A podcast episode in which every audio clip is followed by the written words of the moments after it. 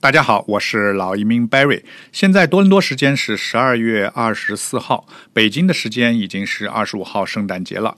我祝喜马拉雅的听友们圣诞快乐，新的一年都能美梦成真。还有，如果您已经拿到了签证或者学校录取通知书，啊，明年二零二零回来加拿大，欢迎您来多伦多啊！我是老移民 Barry，我在多伦多等你。因为是过节嘛，这一期的内容呢就简单一些。说点什么呢？我想聊一聊移民倾向这个误区。您听完本期节目以后，只要记住一点：加拿大根本没有移民倾向这一说。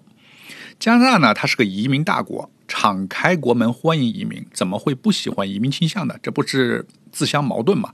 之所以普遍大家认为加拿大有移民倾向这个词，而且我到目前为止也经常听说啊，我有人说啊，我拒签是因为有移民倾向啊，这个误区。它主要有两个原因，第一个原因就是我们那个著名的邻居美国，你申请到美国探亲、学习、访问。你要证明你没有移民倾向，否则美国的这个移民官他会以移民倾向为理由拒绝你的申请。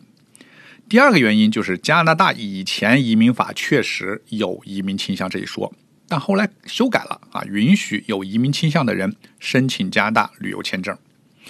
加拿大的移民法案 IRPA 第一章第二十二条第二款明确规定了。签证官对申请旅游、工作、学习等签证者，不能以有移民倾向为理由拒签。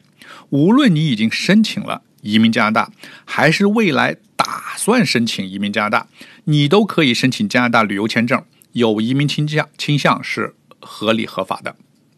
这个移民法案的第二十二条第二款有一个专用术语叫 “due intent”。Dual 就是英文单词 D U A L 啊，就是双重、两个的意思。Intent 就是你的意向、愿望、目的的意思。所以法律明确规定，Dual Intent 啊，两个呃意向是可以的。当你申请加拿大旅游签证的时候，可以有一个另外不同的移民意向或者说移民倾向。既然加拿大签证官不能以有移民倾向拒签你，那么你还应该注意什么啊？以免被拒签呢？啊，记住，最主要的一条就是你要让他相信，你签证到期前你要离开加拿大。注意了啊，移民倾向和按时离开加拿大是不一样的两回事儿。你可以有移民倾向，但是你到期要离开加拿大。